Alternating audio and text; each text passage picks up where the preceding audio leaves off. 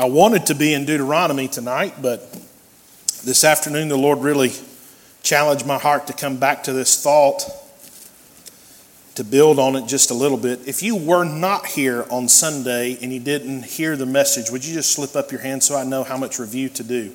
Okay, so we've got a little bit of review to do. Won't spend long there, but I need to set the table for you before we build on this. Titus 2 7 through 8. Let me read two verses here this is in the middle of a thought. The Apostle Paul is teaching something very specific, but let me grab this phrase here. We'll build from what we did Sunday. Titus 2 7 through 8. In all things, showing thyself a pattern of good works. In doctrine, showing uncorruptness, gravity, sincerity, sound speech that cannot be condemned. That he that is of the contrary part may be ashamed, having no evil thing to say of you. Let's pray, and then we'll build on our thought from Sunday, the Lord's help. Heavenly Father, God, again, we come back into your presence, and Lord, your people are here yet again. And God, we're knocking, we're seeking your face, and Lord, tonight, our heart is to be encouraged, our heart is to learn, to grow, and to change. Lord, we pray that you'd use thy word to inspect our lives and our hearts just now. Lord, again, we pray for our children, our teenagers next door. Be with them, move in their services, touch their hearts and lives. Lord, that the ride home from church would be one of victory, of speech and talk about you and your Son. In Jesus' name we pray. Amen and amen. Be reminded what's being taught here, specifically by the Apostle Paul, is integrity. He's teaching reverence for the things of God. He's teaching the incorruptibility of Christians. In other words, that Christians are called to be different than people who are not Christians. Say amen.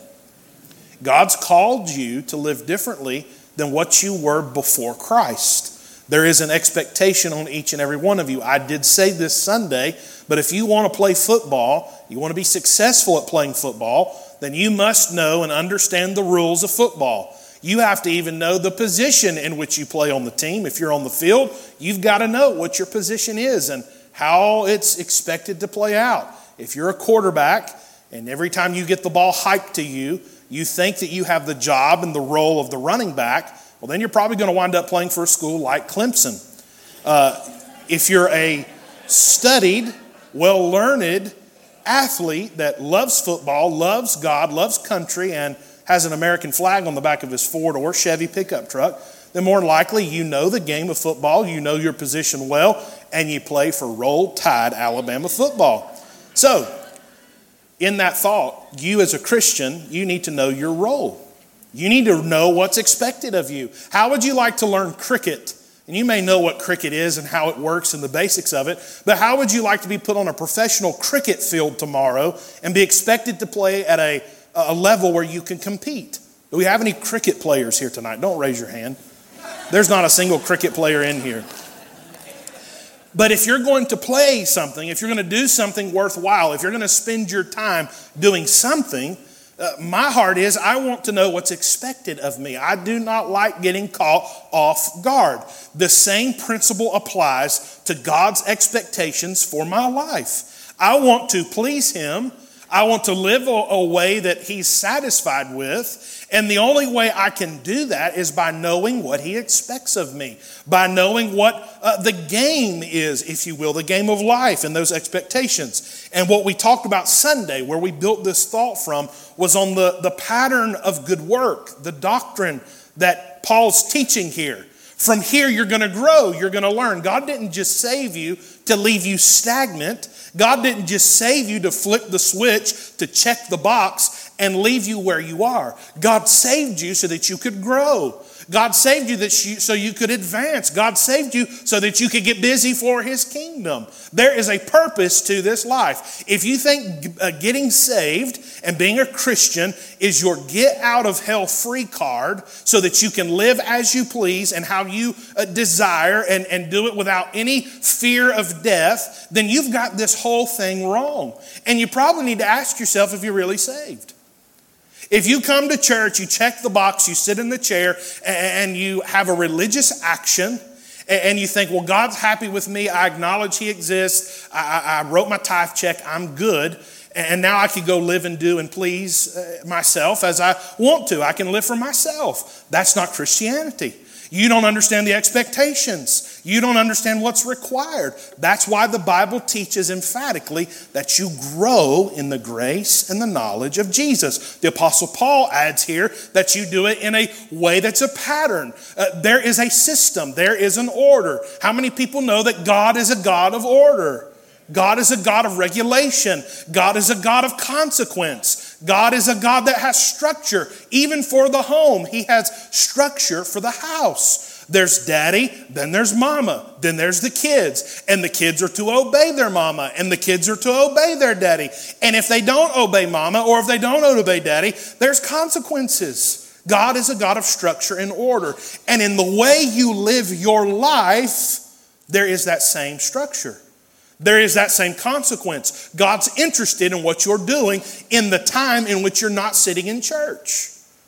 God's interested in what you're talking about, even the privacy of your own phone or your own home. God's interested in what you're thinking about, your thought life, and what you think upon. What you think about is what you will become. God's interested in all of these aspects of every human being on earth. And what we talked about Sunday was the fact that consistency with God is the keeper or the guardian of power with God. 1 Corinthians 15 58, we use this Sunday. Let me give this to you again. Therefore, my beloved brethren, be steadfast, unmovable, always abounding in the work of the Lord. For as much as you know that your labor is not in vain in the Lord. Always, always, that's the key always abounding. This is a consistent walk that you're to walk. The work that you do for the Lord, all the things that you put into the walk of faith that you have, your reading of your Bible, your prayer life, don't ever let that become cliche. Don't ever let that just become a saying that you hear without your heartstrings being tugged upon. When I say praying, think about what your prayer life has been today and allow God to assess your heart, assess your life. When I talk about reading the Word, when was the last time? Was it Sunday? Let's be honest. Was it Sunday the last time you opened up the Bible looking for His truth? pursuing Him. If it was the last time you picked up your Bible, then I'm afraid to tell you that tonight, as you come in, it's going to be difficult for you to hear the preacher, to hear the preached Word of God, because you're malnourished. You're a sickly patient. I can't just give you a steak dinner and potato and salad and banana pudding. You, you are spiritually malnourished now because you have chosen you have made the choice to be malnourished. The Word of God is available to you, prayer is open to you because you have chosen to be a malnourished Christian. Now I have to hold you like a little baby, and we've got to spoon a little milk in your mouth.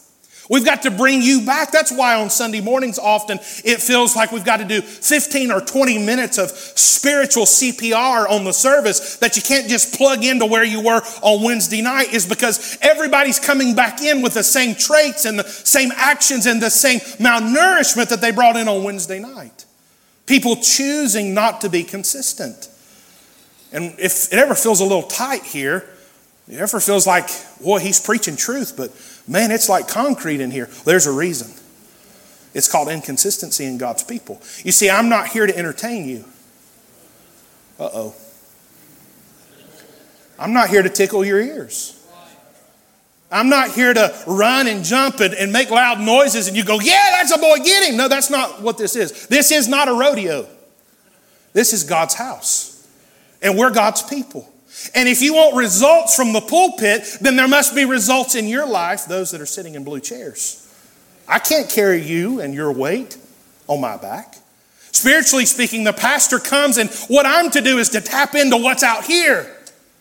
Oh, yeah, we'll get the Word of God. We'll preach the Word of God in truth. And those that are living consistent lives, when we make eye contact and the Spirit bears witness, boy, something happens in the service. And you might even have an old gray haired saint say, Whoo, glory to God, because of the presence of God that's in the service. Why don't we have that anymore? Because of inconsistency. Inconsistency. If you're here for a show, if you're here to check the box, If you're here just to be seen and make yourself feel good for the week, then things aren't going to go the way you want them to go. But if you're here and you've been in the Word and you've been feeding yourself and you're not malnourished, and you've been in prayer and you're seeking the Lord, we're not talking about sinless perfection. There are things I thought today I wish I had not thought. Like, boy, if I could, I would come through this camera on this Zoom call and I would rearrange this. But is that of the Lord? No. You know what the point is? We're all flesh, we're all human. Consistency is the key to all of this. This is the disease of our generation. Inconsistency is the disease of American Christianity in 2023. It's our disease. It's what will eventually kill us. You know what's going to shut down more churches in the next five years? It's not going to be pastors that didn't know how to preach. It's not going to be pastors that didn't go to their study and beg God for the message. It's going to be because people sitting in chairs and pews became so cold and callous and inconsistent that there is no spiritual life. And if there's nothing there to stir the saints of God, then you might as well put boards on the doors and leave it alone. Inconsistency will be our destruction. And until we take radical ownership of our own lives and radical ownership for what happens behind this pulpit and what happens in the heart of this church, inconsistency will be the death of every church in America. Because there's so many things that can replace the time, the effort, and the energy that you should be putting towards the things of God. This is the blueprint of Satan. The little iPhone or Samsung internet connected device that you have in your pocket, your hand, your lap, if you're a rare bird that keeps it in your car during church. Wow. I don't even do that. I've got two sitting right there. That was the devil's blueprint, his sneak attack. That is the Pearl Harbor, spiritually speaking, for the modern American church. The internet in handheld devices that have little to no accountability. That will be our demise. Don't worry about Russian invasion. Don't worry about the Chinese taking over. Uh, worry about what's in your hand tonight, your device. What's in your children's bedroom connected to the internet. That is the greatest disease we have is inconsistency. We talked about consistency Sunday in great detail. I gave four things confidence with God, closeness with God, communication with God, and faithfulness with God. We gave examples of that. Go back and listen to that if you would, but this is the formula for power with God, we said. Then we talked about the inconsistency with God that comes with a great consequence. That Jesus himself in Revelation 3, he talks about the water that ran in the two mile long aqueduct under the city known as Laodicea. Colossae was known for its cold mountain water. Hierapolis for its healing springs of hot water. But then in the middle, you've got Laodicea. And Laodicea has water that's tepid, it's lukewarm, it's nasty, it doesn't taste good, it runs underneath the city. And Jesus described the works, the assessment of that church in Laodicea, he described them as that water. You're not cold, you're not hot. I would rather you be ice cold and completely reject me than I would you be lukewarm. He said, Because when I inspect you and I take a taste of you, it makes me sick to my stomach and I will spew you out of my mouth. That's what God thinks of inconsistency. It makes him sick. So, back to this pattern, and from here tonight for just a minute, we'll build on this thought. I want us to realize just how difficult what we are talking about really is. Sometimes you can hear a message like we preach Sunday the Lord can really speak to you. And the order can feel really tall. God, this is a really big thing we're talking about. This is the way I live my life. This is my mentality. This is the way I look at things. This is my worldview. And God, you're asking to come into those spaces of my entire life, and you want access in every little aspect of my life, but you don't just want it on Sunday and Wednesday, you want it every day. God, this is a tall order. I may have to change friends. I may have to change the way I post online. I may have to change the music I listen to. God, this may cost me something. And if you're not careful, the tall order of what's required will muddy the water. And instead of you diving in head first saying, God, I want this for my life, you'll go, Well, the order's too tall and there's nothing I can do. I'll never pass this test. That's the greatest excuse we can come up with, uh, oftentimes when the order feels too, too tall, too much. I can't do this. Why even try? Let me just be comfortable and not have this over my head. I don't want to feel guilty. I don't want to feel like I'm letting him down. So I'll just leave it alone and let somebody else live that way because I could never. That's not what God said in his word. If he has saved you, then He has given you the opportunity to live in the way that pleases Him. Oh, think of that. God did not save you and then leave you strung out over here in the desert with no hope of pleasing Him in the way you live. There is an opportunity for you to please God with the way that you live. He didn't save you for you to fail. He saved you, and you have the ability, and you have the heart that now you can live for Him and please Him. That's why Paul talked about the living sacrifice. That I would lay myself on the altar of my own desire, and that I would live for the Lord. I just can't do that Christian living. I love that preacher, love that church, but boy, that Christian living, mm, just can't do it. I, I, I, I heard somebody say this in the last two weeks I'm just too country. What in the world are you talking about?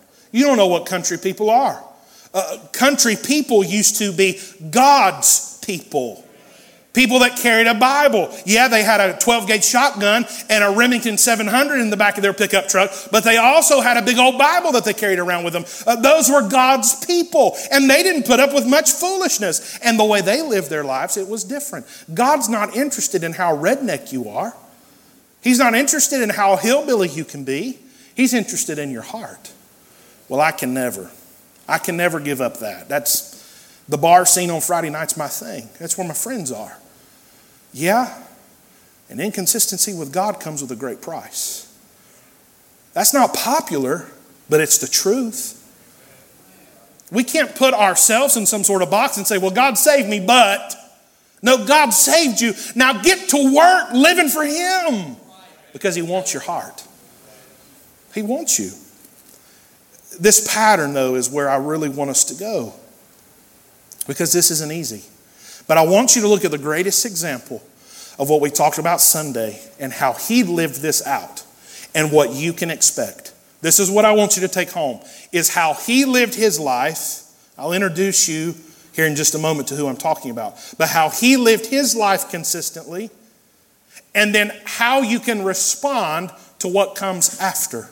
There's a pattern here in the New Testament. Some of this I have preached before, some of it just this, this afternoon, God's really revealed to my heart. But look at this consistency must be described as war. Consistency with God and your efforts must be described as war.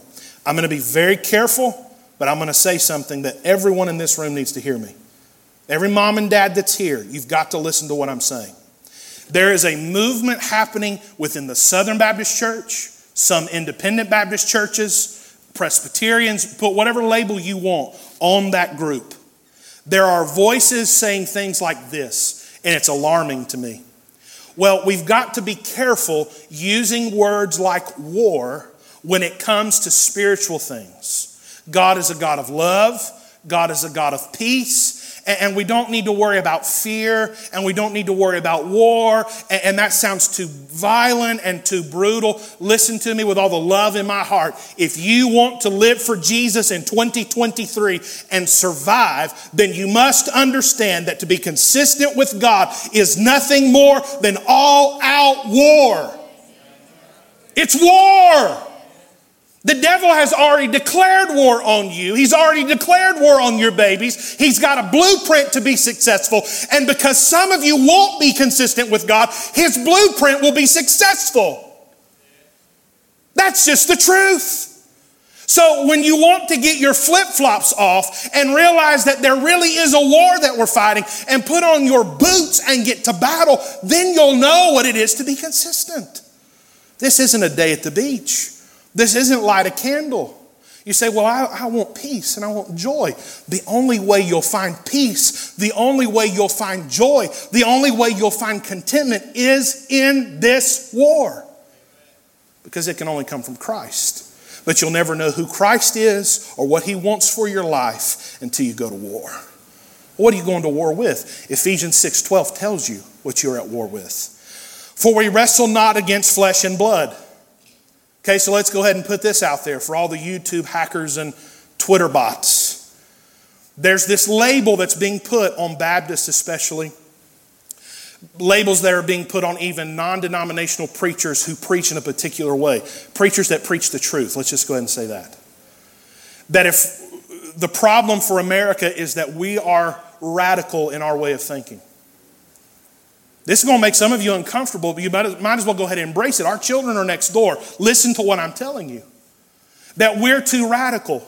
And that because we cannot accept a marriage between two men, or a marriage between two women, or a marriage between a man that calls himself a woman and another woman, or a man that's actually a man with another man, because we will not accept it, not because we have the high horse of morality, but because Jesus loves us. We loved him. He died for us. He changed our lives and we adhere to his word. But because we preach that as truth, that we are violent threats to democracy. Get ready. How do you think persecution is going to come in 2023, 2024 for the church? They'll come for the pulpit. And if you're not being consistent for God now, then what's going to happen the first time that someone from a federal law enforcement agency walks in the middle of our service and arrests me for what I preached on Wednesday night in front of the whole congregation? You say that'll never happen. Yeah, we also said that a virus from China would never keep us from out of this building either. That's the war that we're fighting. Uh, for we wrestle not against flesh and blood, Ephesians 6:12 says. In other words, the people are not the enemy. The Democratic Party and its platforms are not my enemy. I weep for them. I weep for Republicans who are lost and undone without Jesus. I weep for anyone who doesn't know Jesus. But the war is not with other people. The war, according to the Word of God, is principalities, powers against the rulers of darkness of this world, against spiritual wickedness in high places. Influence. Every time you taste of victory in your consistency with God, there will come a fight. Every time. It says, For we wrestle not against flesh and blood not to say that there's not a fight.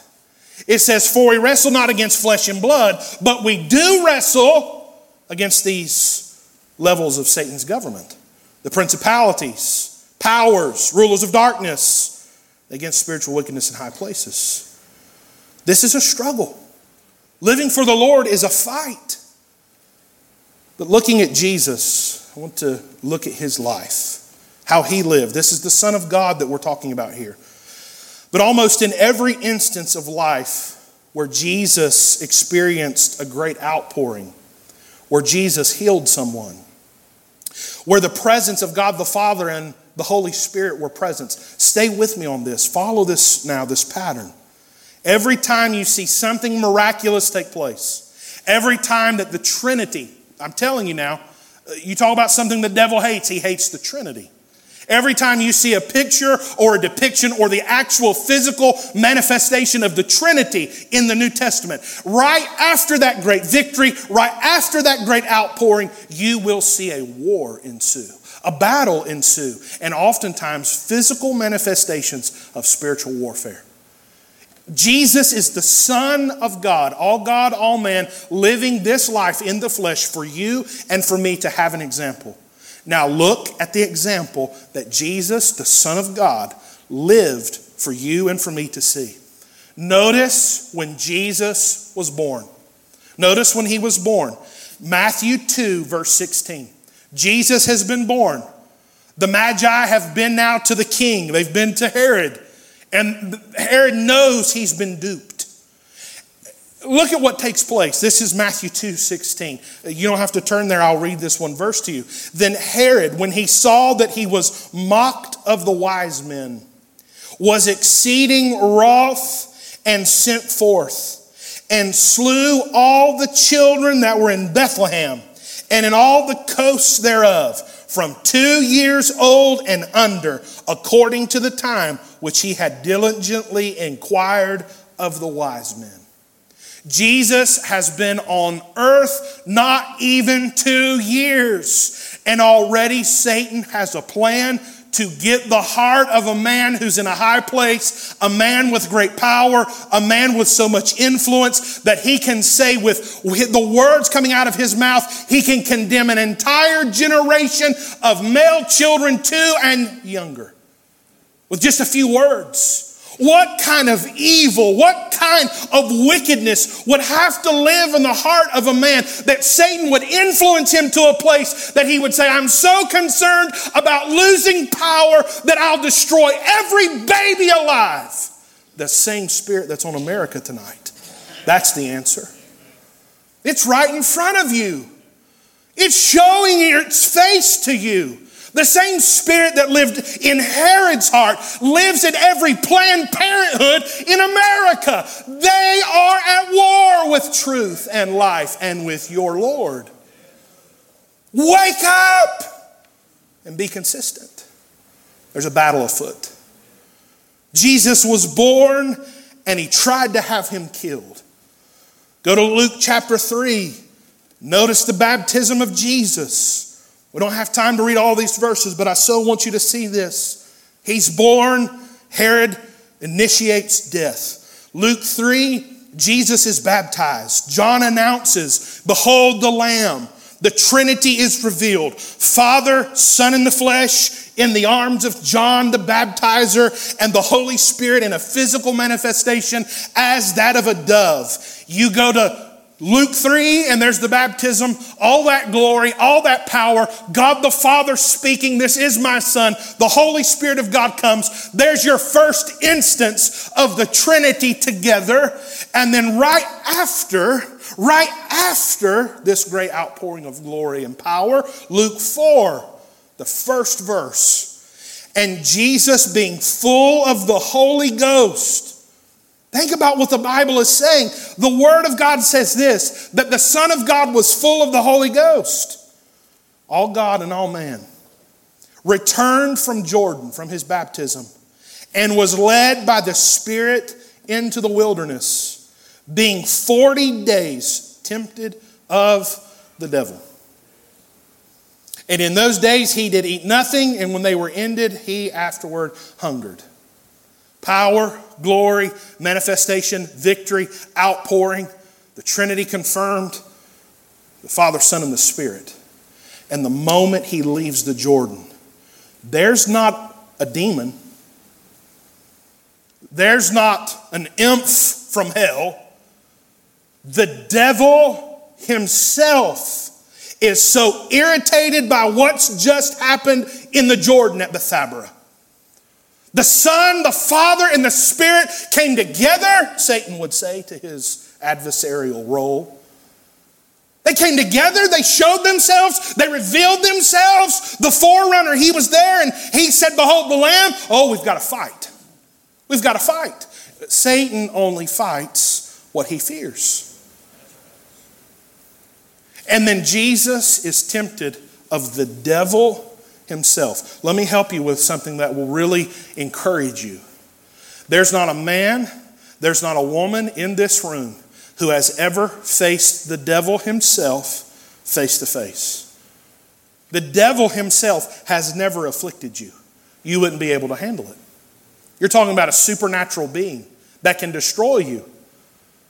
Now, for a safe person who is under the blood, who's blood bought, born again, and has the indwelling of the Holy Spirit, you'll never face that face to face. What you're facing are lesser demons.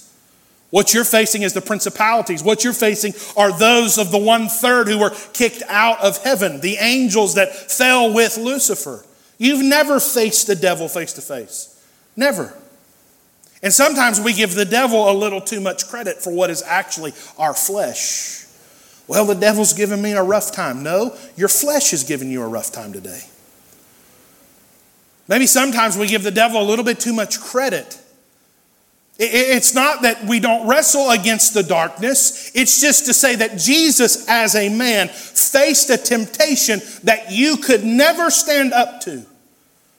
Yet he did it and came out just as holy, just as perfect, just as sinless as the moment he went into the desert for temptation.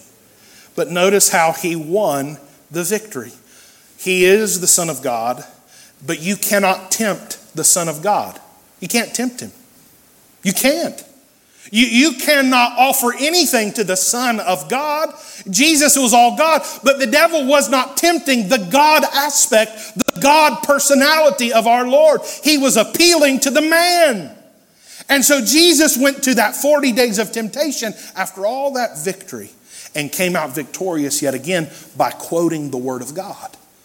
The devil will take a little word of God and he'll twist it and he'll turn it and he'll say this and he'll say that. And then Jesus would rebuke him with simple truth from the Word of God. And he did it so that you could see the pattern, what's required for you to continue in your consistency. I hear this a lot. Well, I have a problem. I'm susceptible to this problem. I, am really, you know, I've got an issue. And it's got the best of me. And, and sometimes I wonder if we don't give a concession speech a little too early in the fight. Could it be if that we would be consistent to read the Word of God and pray that the big problems that we're facing would somehow just sort of evaporate? That's what Jesus did. He's being tempted by the devil himself. And how does he win? By quoting the Word of God. And oftentimes, when inconsistent people are tempted, the first thing they do is give in because of their inconsistency. Jesus preached in his home. This was his hometown in a synagogue in Nazareth. Luke 4 18. Jesus goes into his hometown synagogue. He quotes Isaiah 61. He says, The Spirit of the Lord is upon me because he hath anointed me to preach the gospel to the poor. He hath sent me to heal the brokenhearted, to preach deliverance to the captives, recovering of sight to the blind, and to set at liberty them that are bruised, to preach the acceptable year of our Lord. Verse 19 the acceptable year of the Lord is Jubilee. It's where prisoners' debts are forgiven and the cell doors are opened. Everyone in that synagogue should have shouted the victory so loud they could hear it in Jerusalem, but that's not what happened. The Son of God has just announced himself and what his intentions for being here are. And instead of the synagogue erupting with victory, they erupt with anger. And they get so mad that they take Jesus to the brow of Nazareth with an intention to kill him. And to this day, Islam so hates what Jesus stands for that to this day, in Arabic, English, French, and German, up on the brow of Nazareth, the Muslims have printed a marker that says, This is the place where Jesus of Nazareth was thrown to his death. They love that story. They bleed into that anger that happened in the synagogue. Because if they can, can feel in their hearts a little hope that maybe he died that day, then maybe they aren't as blind as they think they are. The Bible says that Jesus passed through the midst of them. So not only do you now have the Son of God revealing himself in the synagogue, but now you have the Son of God performing a miracle in front of people who wanted to kill him. And then what happens next? Well, look what happens. Luke 4 31, it'll be on your screen. This is right after he passes through the midst of them. This is the same chapter. And he came down to Capernaum, a city of Galilee, and taught them the Sabbath days. And they were astonished at his doctrine, for his word was with power. Mm, power. And in the synagogue there was a man which had a spirit of an unclean devil and cried out with a loud voice, saying, Let us alone. What have we to do with thee, thou Jesus of Nazareth? You're talking about a devil in the synagogue who speaks to Jesus, but he speaks with authority because he knows that is the Son of God, this Jesus of Nazareth. You see, even the devil himself can't help but admit that he's God. Victory, power, announcement, miracle, boom. In Capernaum, there's a devil. Spiritual warfare. And I would dare say that many people have never felt the presence of a physical manifestation of spiritual warfare to this level. But Jesus did. And yet, he remained consistent. He remained sinless. That's how I know he remained consistent. He remained perfect, even with all the temptation and the war. Comes to Capernaum, and there's a devil. Luke 8, he stills the water. They fall asleep. There comes a great storm, the wind on the lake, the water fills up the boat. The disciples are in jeopardy. This is in Luke 8 23. Verse 24 says, And they came to him and awoke him, saying, Master, we perish. Then he arose and rebuked the wind and the raging of the water, and they ceased. And there was a calm. The disciples say to each other, What manner of man is this, that the winds and sea obey him? Great victory, a miracle. What kind of guy is this? He just calmed the waves and the sea. Look at verse 26. Right after, this is immediately. And they arrived. This is the same boat trip to the country of the Gadarenes, which is over against Galilee. when he went forth to land, there met him out of the city a certain man, which had devils long time this is someone who has been possessed for a long time. This is someone who has warred and gone against light and who is possessed of a devil and wore no clothes, neither abode in any house, but in the tombs. When he saw Jesus, he cried out and fell down before him. And with a loud voice, he said this This is the demon, the devil talking to Jesus. What have I to do with thee, Jesus, thou Son of the Most High? I love what God made him say. Thou Son of the Most High, I beseech thee, torment me not. For he had commanded the unclean spirit to come out of the man. For oftentimes it had caught him, and he was kept bound with chains and in fetters. And he broke the bands and was driven of the devil into the wilderness. And Jesus asked him, saying, What is thy name? And he said, Legion, because many devils were entered into him. This is how far gone this guy is. And they besought him that he would not command them to go out into the deep. There was a herd of many swine feeding on the mountain. And they besought him that he would suffer them to enter into them. And he suffered them.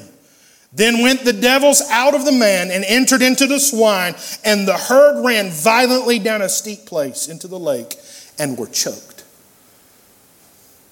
Calms the seas, calms the storm. Is a witness to his followers.